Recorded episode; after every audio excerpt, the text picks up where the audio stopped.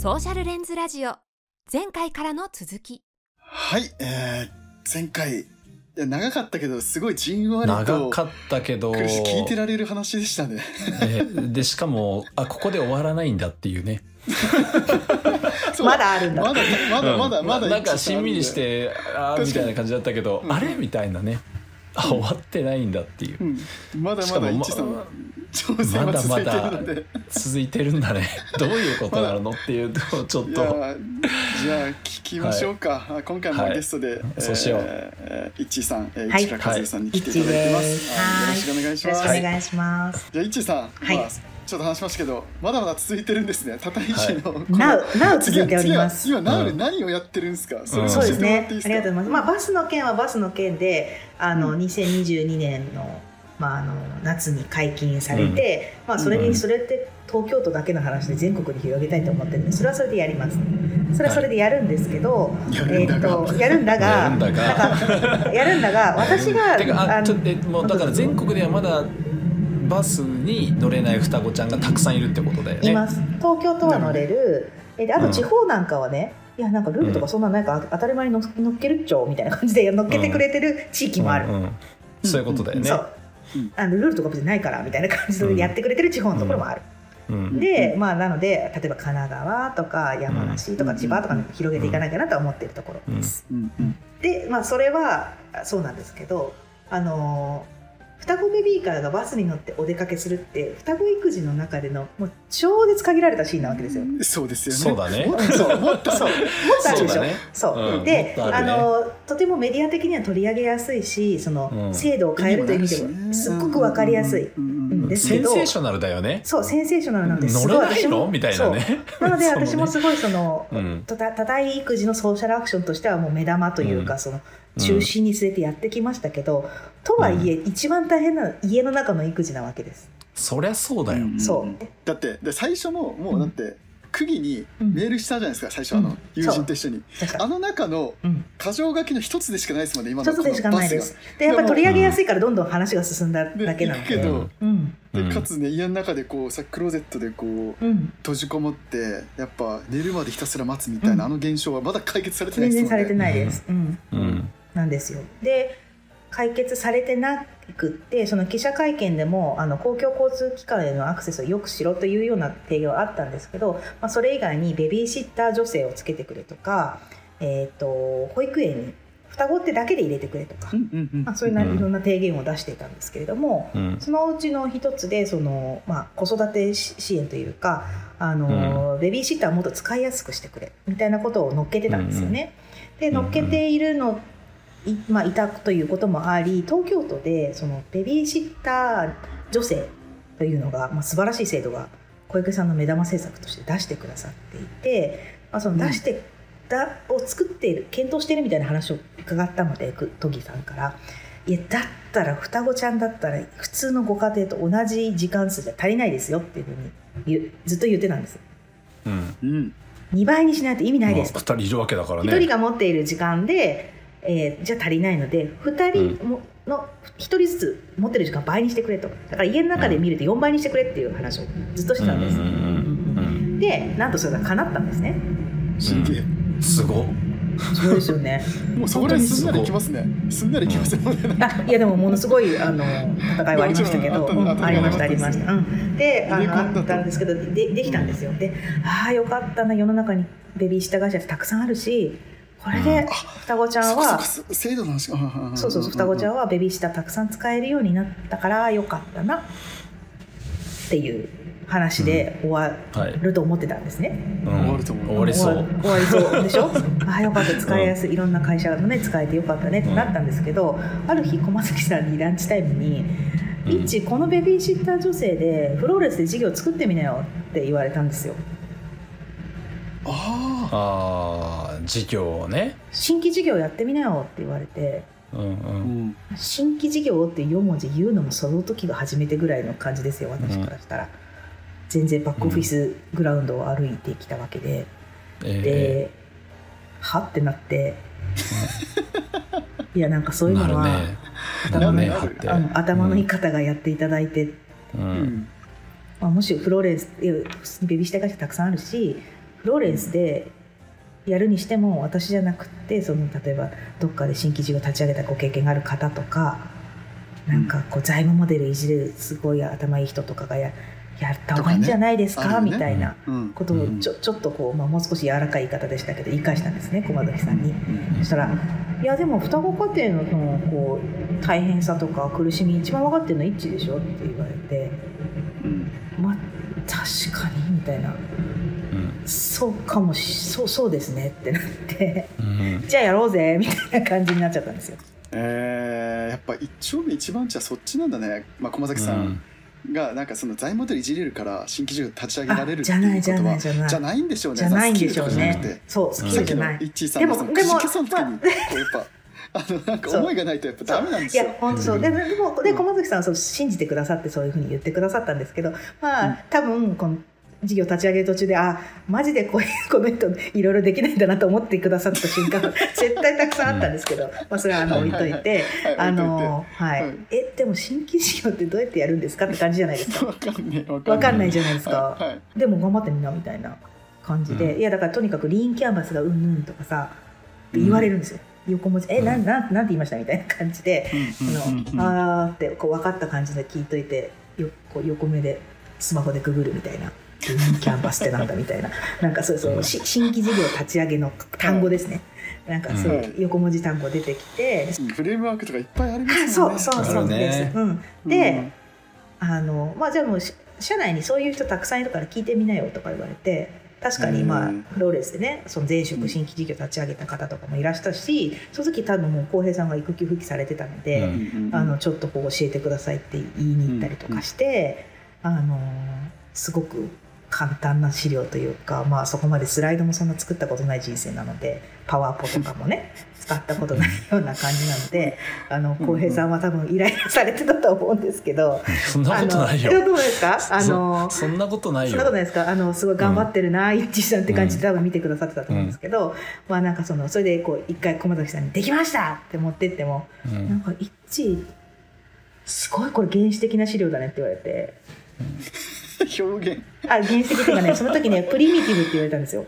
あうんプリミティブだねってプリミテプィブね。リミティブってどういう意味だと思って横で回って調べたら原始的なって意味で、あうん。つ多分つまり多分ちょっとバカにされてんだなと思 思ってうん。バカにされてるっていうか、まあ、あのダメだって言われてんだなと思って、うん。ああ今これだと6割だね。もうちょっとやってきてみたいな感じでなんか熟成みたいになったんですけど、えうん。でいろんな方の助けを得ながらもヒアリングとか、まあ、こんなーなんとかとか言ってそれまでそのそしてベビーシッター女性がどういう形で結局自治体に降りてくるとかっていうのもまだ分かんないから、うんいろんな事業の可能性の中でこっちが固まってきったらどれを当てはめるみたいな感じになったんですけど、まあ、とにかく新規事業やろうぜみたいな感じになってうん。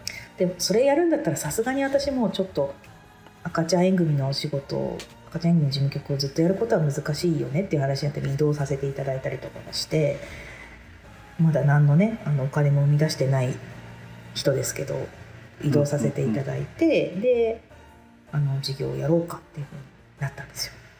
はい。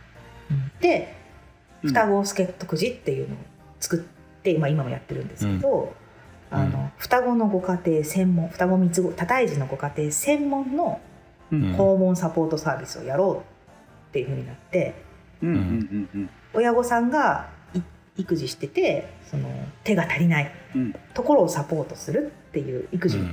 いろんなこうほ事業の方向性が4つぐらい出たんですですよね。そのうちのそのうちの、うん。そうそのうちの一つの。双子専門の保育園作っちゃおうぜとかいろいろあったんですよ。ああそっちもあんのか、うん、そういうのもありました。うん。施設型もあったんだ。そうっていうのもあったんですけど、まあ、一応双子助っ人くじが一番これにしようってなったんですけど、それって私がその台東区の友人にしてたそのものなんですよね。そのうん私が一緒に行って足りない手を補ってあげる。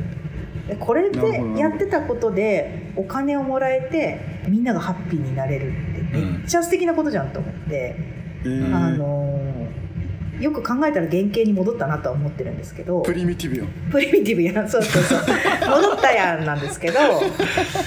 えでもレッチーさんそれはなんかその今すでにあるその既存のベビーシッターの事業だとかとはどう違うんですか？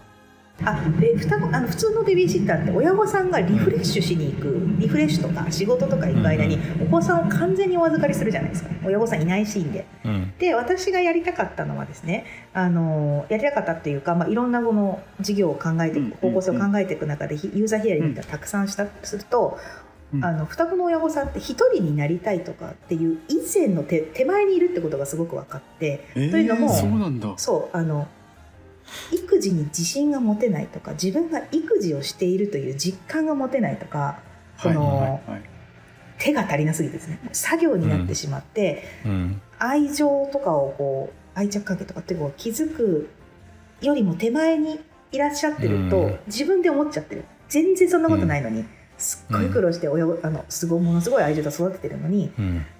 申し訳なさとか一人の子に本当は関わりたいのにもうちょっとゆっくり目を見てお話ししたいのにどうしても回らないからおざなりな感じになっちゃってると自分では思い込んでいて自己肯定感がすごく低いってことがすごく分かったんですね。育児に自信が持てないから自分に自信が持てない、そううん。だからそこを助ける方が双子のご家庭にしたら先なんじゃないかなと私は思ったんですよ。だからベビーシッターではなくてサポートなんじゃないかって思って、だからタスクを一緒にやる人じゃ心を、うん。心に寄り添うっていうことも重要だってことですようね。そう心に寄り添うもそうだしその親御さんが自己実現とかするもっと手前。うん。うんうん親御さんが育児に対して肯定感を持自分の育児に対してこううん。自信を持てる、なんか大丈夫だよとかってそ要はそう。要は一人でカフェ行ってもそれはもらえないじゃないですか。なんかそう。うん。YouTube 見たりとか、なんねかいろんな自分好きなことを買い物してもいいんですけど、だからその前っていうのはすごいな分かりますね。その前にもっといて、うんうん。ベビーシッターを使うというところにまだ行けてなくて、うんそうだよね。そもそも人ね。人の手を借りるっていうところがまず難しい、うん。うんファミサポ使えなかったりとかするから、その人の手を借りるっていう発想にまず慣れてないしうん。それは社会がそうさせてるんですけどね、あのうん。彼女たちの問題じゃなくて。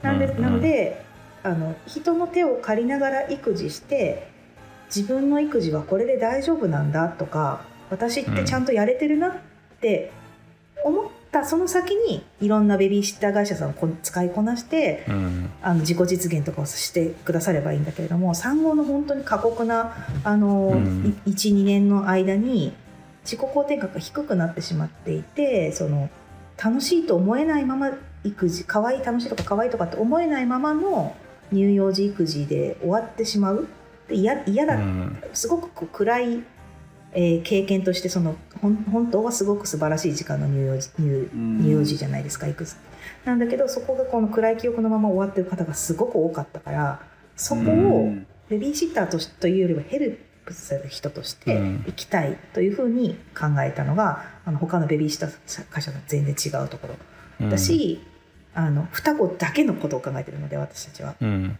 普通の会社って一人のベビーシひひと一つのベビーシッターサービスを双子分使うことで、うんうん。双子さんとして使うじゃないですか、うん例えば2人派遣してもらうとか、じゃなくて私たちは双子のことだけを考えてるので例えば入会がめちゃめちゃ楽で、うん。もう1分ですよ。そっかそっちに入るのか。そっかうん。そっか、入会がすごく楽とか、うん。えーと女性申請のこう、えーお手取り足取り私たちが教えるとか、うん。うんちゃんとこの日に申請しないとお金戻ってこないよっていうリマインドをしつこくするとかうん。うんもう双子ちゃんのご家庭のこと分かってる大丈夫。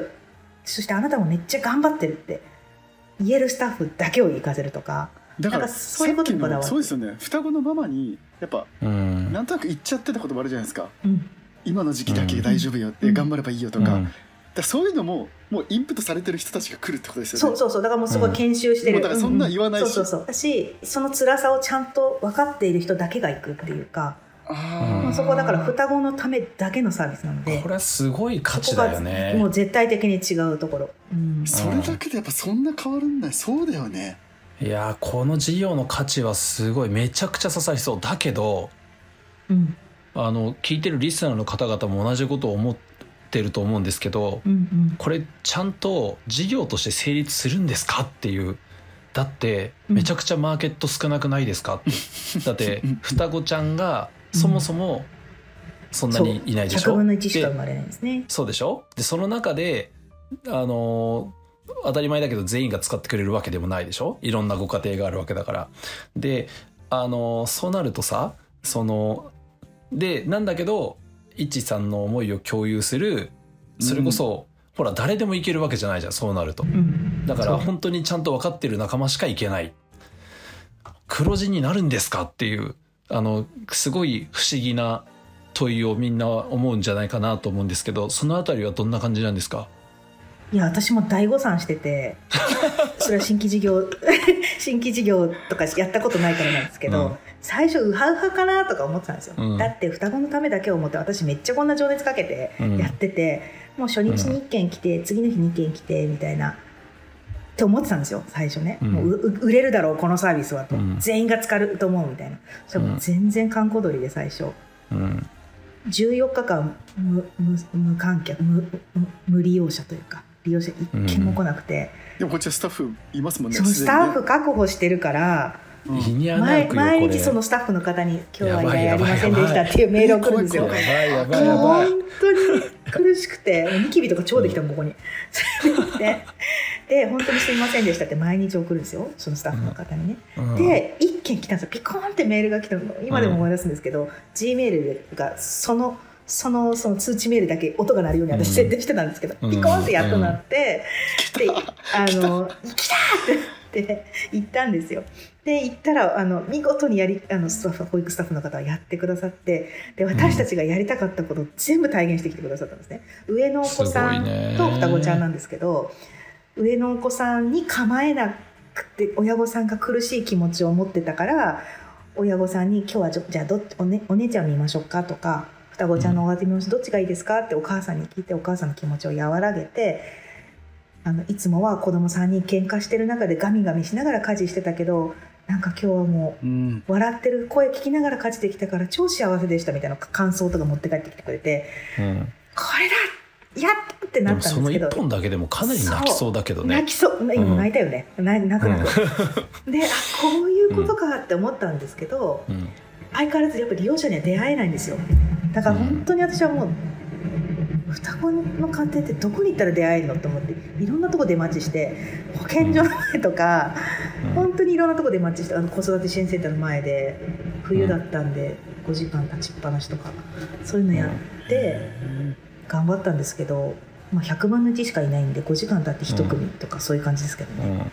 で、なんダメだったんですけどその双子助っ人口が実質保育料無料で使えるサービスなんですけど実質無料で使えるっていうのはその、じょえー、と東京都の女性が出てるからね。東京都の女性そう、うん。でその東京都の女性を、えー例えば葛飾区に入れてもらうとか、うん。足立区に入れてみもらうみたいな努力を営業努力をするわけなんです、葛飾区に東京都でこういう制度があったら絶対葛飾区でやった方がいいですよっていうふうにずっと言いに行って、でやったとえあのやりますよってなったらそのそこで双子助っ人を展開するっていう、こうやっていてだから本当にもうあの制作企業ですよね。なんかこう、うん。提言マジモンの営業ですよね。マジモンの営業制作企業と言いつつ。いやだから、あの聞いてる方わからんあのうんと思った方いらっしゃると思うんですけど東京都が女性を出すよって言っても基礎自治体がやるかどうかは別の話っていうまたこのね衝撃的なトリックですよね。ね問題があるんですよ。これあの国の問題も一緒で国がんこれこれの事業にお金出すよって。しかも10割国が出すよ。だからやってね言っても基礎自治体がやらないって言ったら何にもならないんですよ。これ衝撃ですよ。うんだからイッチーさんみたいに葛飾区だったら葛飾区にやってって一市民が言いに行って で葛飾区がやるよって言ったらそうそしたら初めて東京都のその制度を区民が使えるようになるっていううん謎すぎる仕組みなんですよ。なぜ葛飾区は最初からやらないみたいな。例えばですよ。葛飾区が悪いわけじゃないよ。例えばだけど、そういうことをなぜ一市民にやらせるのみたいなところは、まあ、そもそも謎なんですけど政策企業はそれをやらなきゃいけないっていうあの衝撃ですよねこれね。知らない人多いんじゃないかな。導入のロビーング基礎自治体がその制度を導入するためのロビーですよね。で双助の、双子助特需のそのは1時間5000円のサービスなので、まあうん。割高いじゃないですか。1時間5000円のベビーシッター、高いよ、高い。うん高いんですけど、なんで使えるかっていうとそのじ実質全部戻ってくるので、うん。お金がね。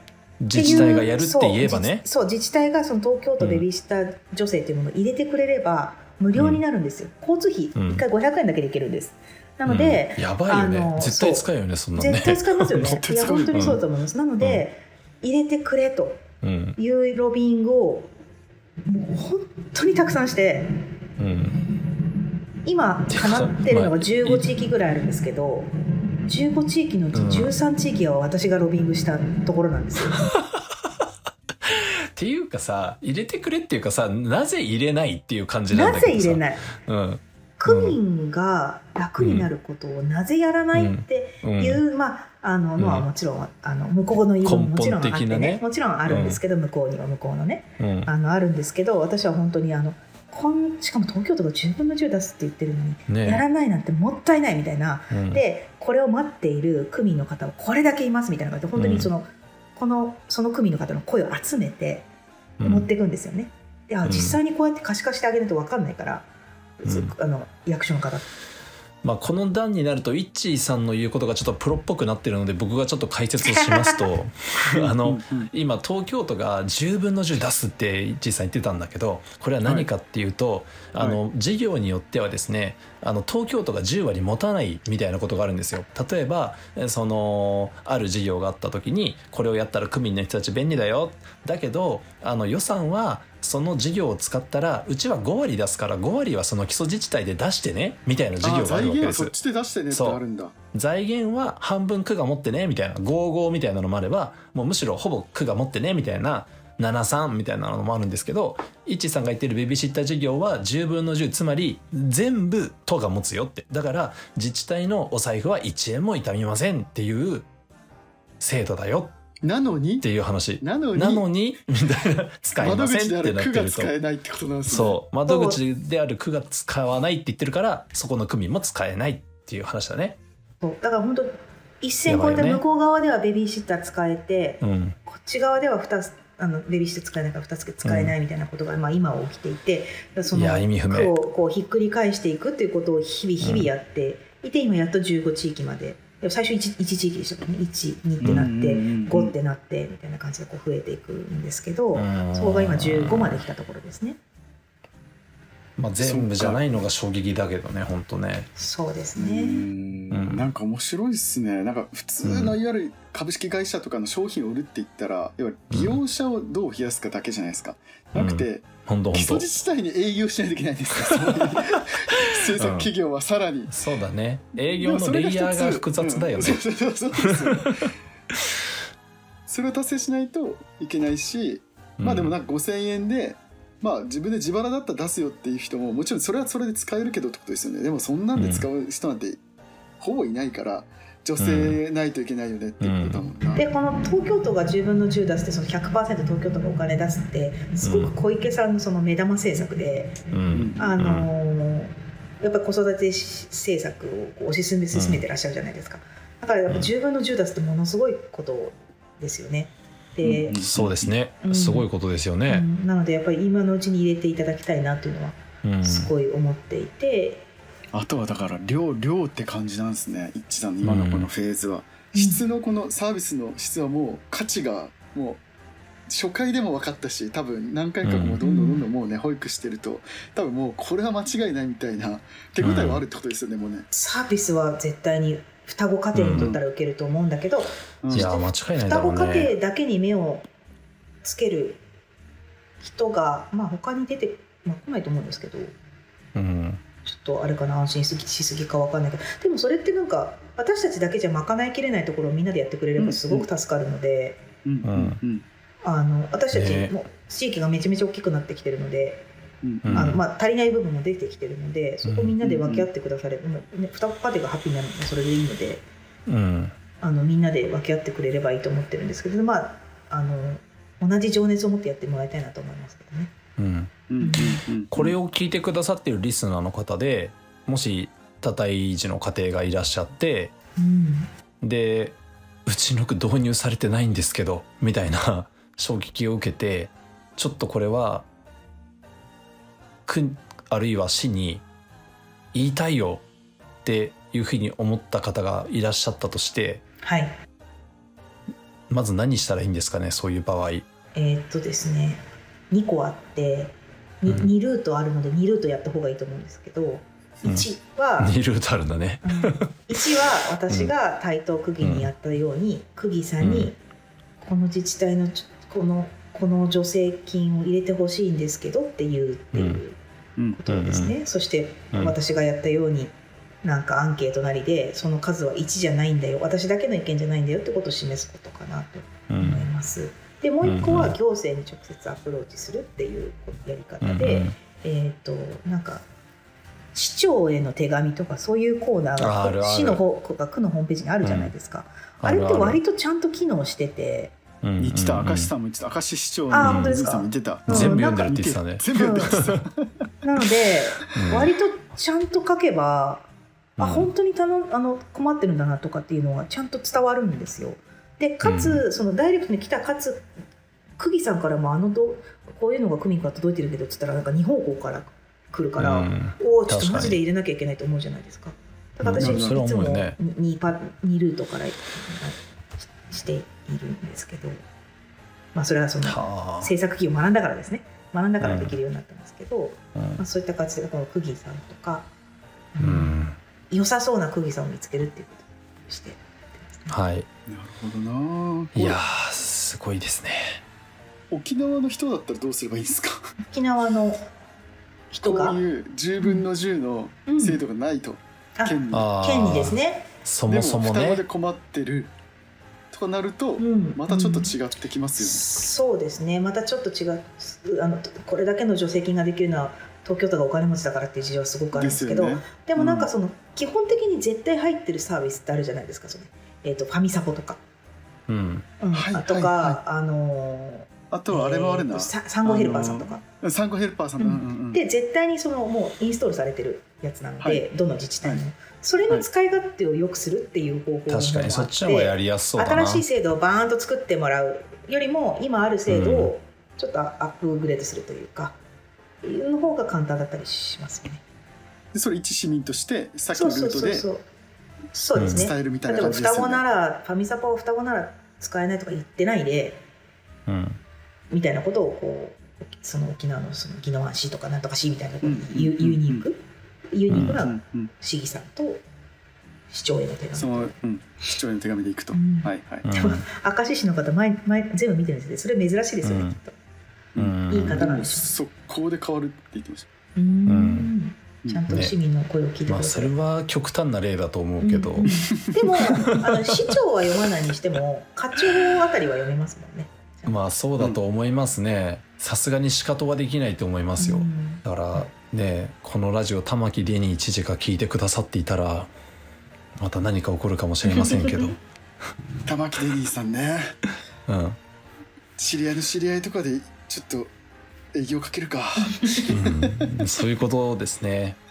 営業ですね。いやーいやよかった。わかりました。なんか制作起業家がぐっとねうん解像度上がった感じしますね。この制作企業だけですごい。爆上がり。エピソード4話しましたからね。今だからその動き方とかもすごく私は分かってき,、うんてますけど、うんうんうん最初どんだけ分かってないかっていうのがお分かりいただけたかと思うんです。うんどんだけ何も分かってない人がやろうとしたかっていうことが、うんうんあの伝わるラジオになったらいいなって思ってます、いやーめっちゃ分かったんじゃないかな。だって最初 イッチーさん都議会と都知事の違いもよく分かんないまま言ったけど今2ルートでとか言ってるも ん。そうなんですよ。でもこれをせ先人がねやってくれてるから、まあこれ聞いた人はあなんかあの課題ちょっとできそうだなって思ってくれたら嬉しいですもんね。いやー最高に嬉しいし、ね。だからなんならイッチーさんと同じ課題を持ってる人がいたら別にイッチーさんとねあの別にイッチーさんと同じようなことを自分の街でやればいいわけだからね、そしたらもっともっと早く広まるよっていう話だからさ、なんかこう制作企業って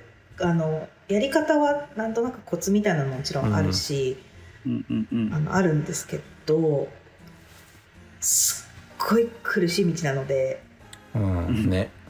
うん、それは間違いないよね。相当情熱がかけられるアジェンダじゃないとうん。ああ。途中でやめちゃうかなっていうのは、うん。うんうんうん。いつまいつでもやめられますしね。もうやめよってうん。議員さんに会うのもやめるってなったら向こうは向こうで忙しいから忘れていくだけなので、なんかそっか。根性。しかも変わるのに時間かかるしね。そうですね。でお金儲けられるゼロ円じゃないですかお金儲けられるうんゼロ円マジゼロ円。これでだって貯金したとかでもないですもんね。1000いや万双子ベビーカーにバス乗れたからってフローレンスとか私に一切お金入入んないじゃないですか。バス会社でもないじゃんうん私たち。そう。なのになんか銭ゲバとかいうなんかクソリみたいな。の もうなんかなんでやってんだろうるなんか一瞬割って笑えるよねそうみたいなのがあるけど だからなんかそそういうのをこう超越した例えば駒崎さんみたいな方だったらねそのもういいのかもしれないですけどそのこれからやろうって思っていらっしゃる方がいたらその絶対にそれは魂を持てるアジェンダなのかっていうのはうん。よくよくかん考えて、そうだね。うん、自分が当事者と同じぐらい同じ気持ちでやれるのかっていうのはうんすごい大切かもしれないですね。うん。まあ一方でさうん。あれですよね。いやそれはもう本当真実だと思うんですけどなんかもうラップアップ気味なことを言っちゃうんだけどうんうん。いやもうそうしましょう。うん。うん。あのーよくダイバーシティって言われるじゃないですか。あのイッチーさんが一番最初に訪れた台東区の久喜さんいらっしゃるじゃないですか。うん。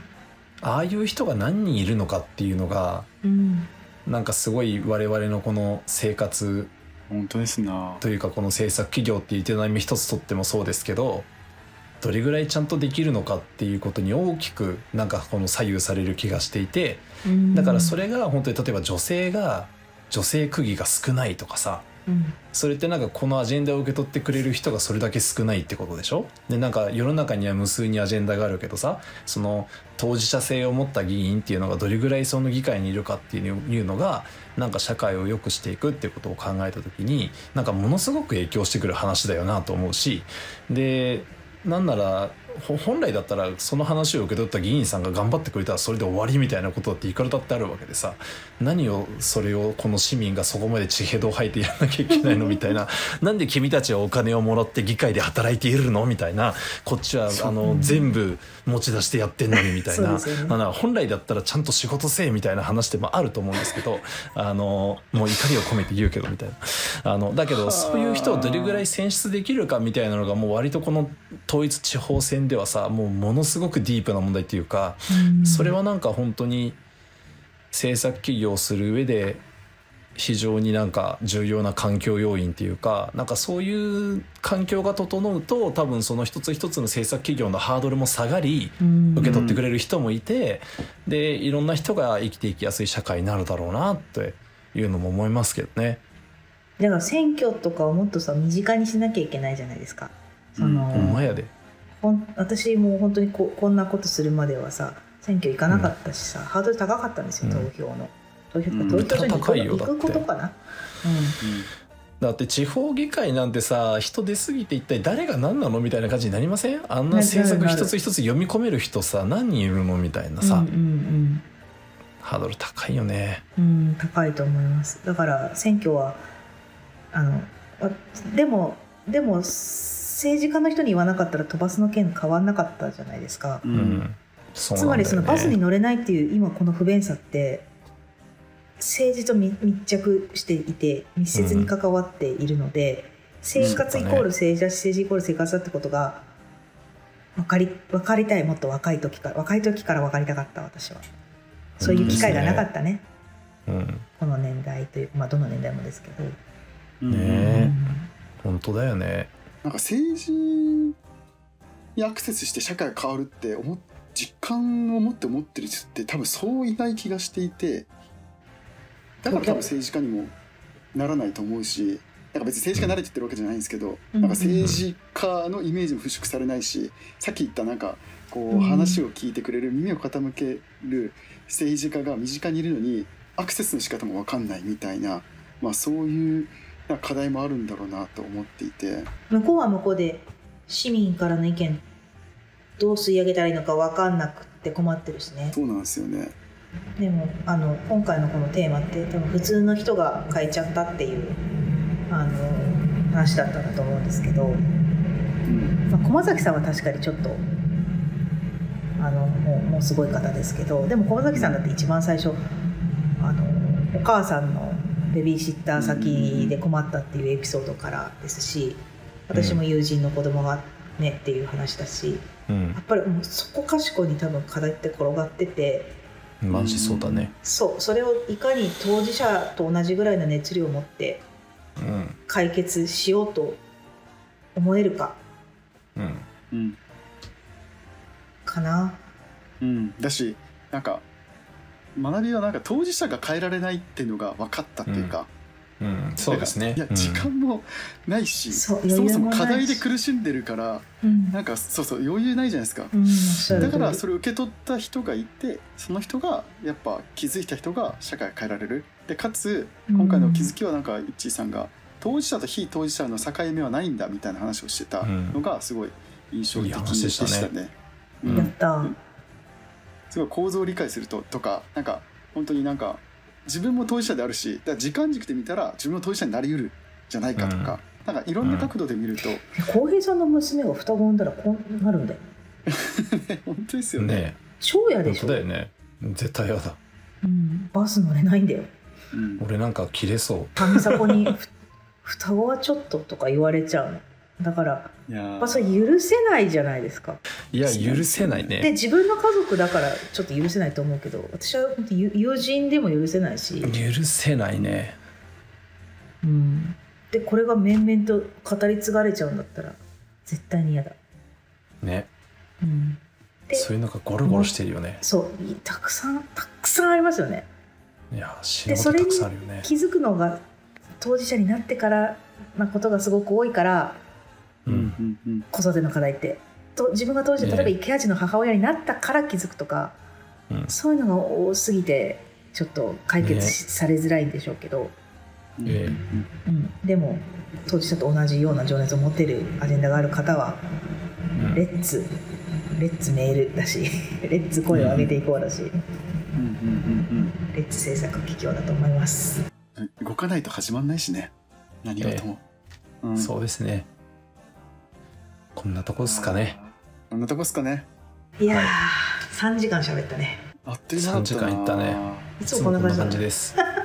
あの僕があのこれこそすごいけど。官僚とかになる前は10時間とかでしたよね 何やってんの？2回とか3回に分けて話してましたからね。意味不明な感じなんこれこそ謎のボランティアですよね。仕事お金ボランティアですよ。